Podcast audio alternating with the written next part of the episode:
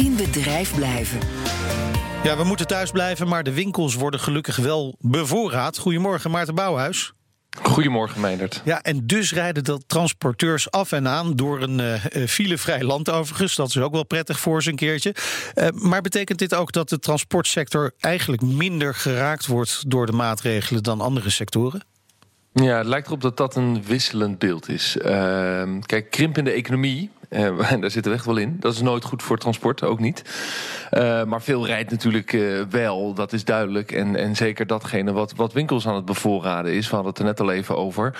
een deel van die winkels heeft een piek gehad. En dat hebben de transporteurs ook gemerkt. Ik sprak met Enrico van Achelen, commercieel directeur bij Peter Appel Transport. Dat is een van de grote transportondernemingen in Nederland. 1500 man in dienst. Honderden wagens op de weg.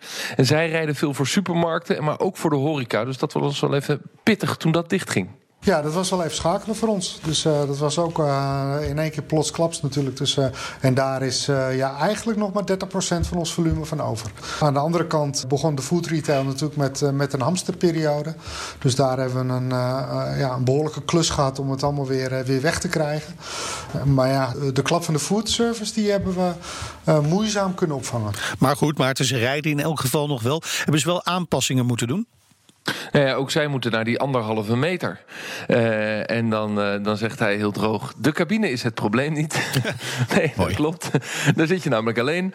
Ja, ja behalve als er dan uh, iemand mee is, een bijrijder, een opleider. Nou ja, dat kan dus even niet. Dus hm. dat, dat passen we dan aan.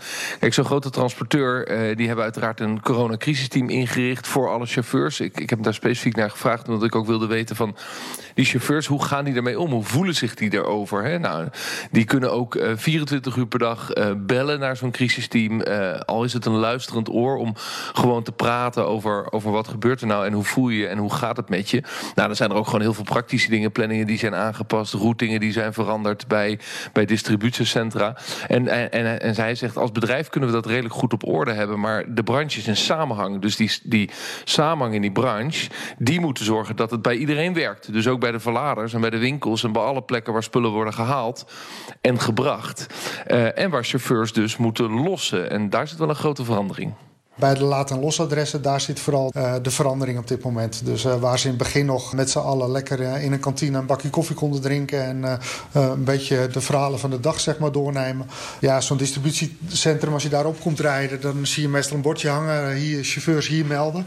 Nou, dat zijn meestal kleine hokjes. Dat is logisch, dat is niet de lobby van het Hilton waar je naar binnen toe loopt. nee, dat dan misschien weer niet. Maar je kunt wel zeggen, chauffeurs zijn nu wel gewoon een, een mooi, vitaal beroep. Ja, precies. En om, omdat het, die lobby van het Hilton, dat is dus een klein hokje, daar wachten ze met z'n allen. En hij zei, ja, de afgelopen maanden was het mooi weer, stonden ze buiten een sigaretje te roken. Nu gaat het regenen en dan wordt het minder leuk.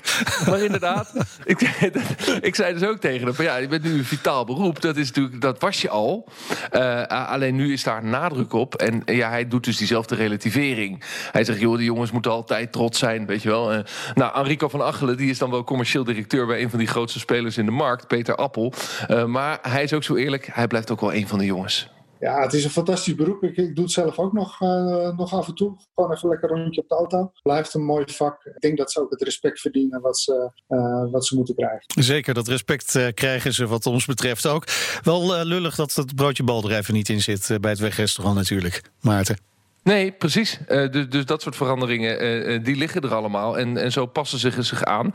Maar uh, ja, ik denk altijd, ja, we werken met z'n allen thuis. Maar ja, dit soort mannen gaan gewoon precies. elke ochtend de deur uit. En je hoorde Enrico van Achelen, commercieel directeur van Peter Appel Transport tegen Maarten Bouwhuis.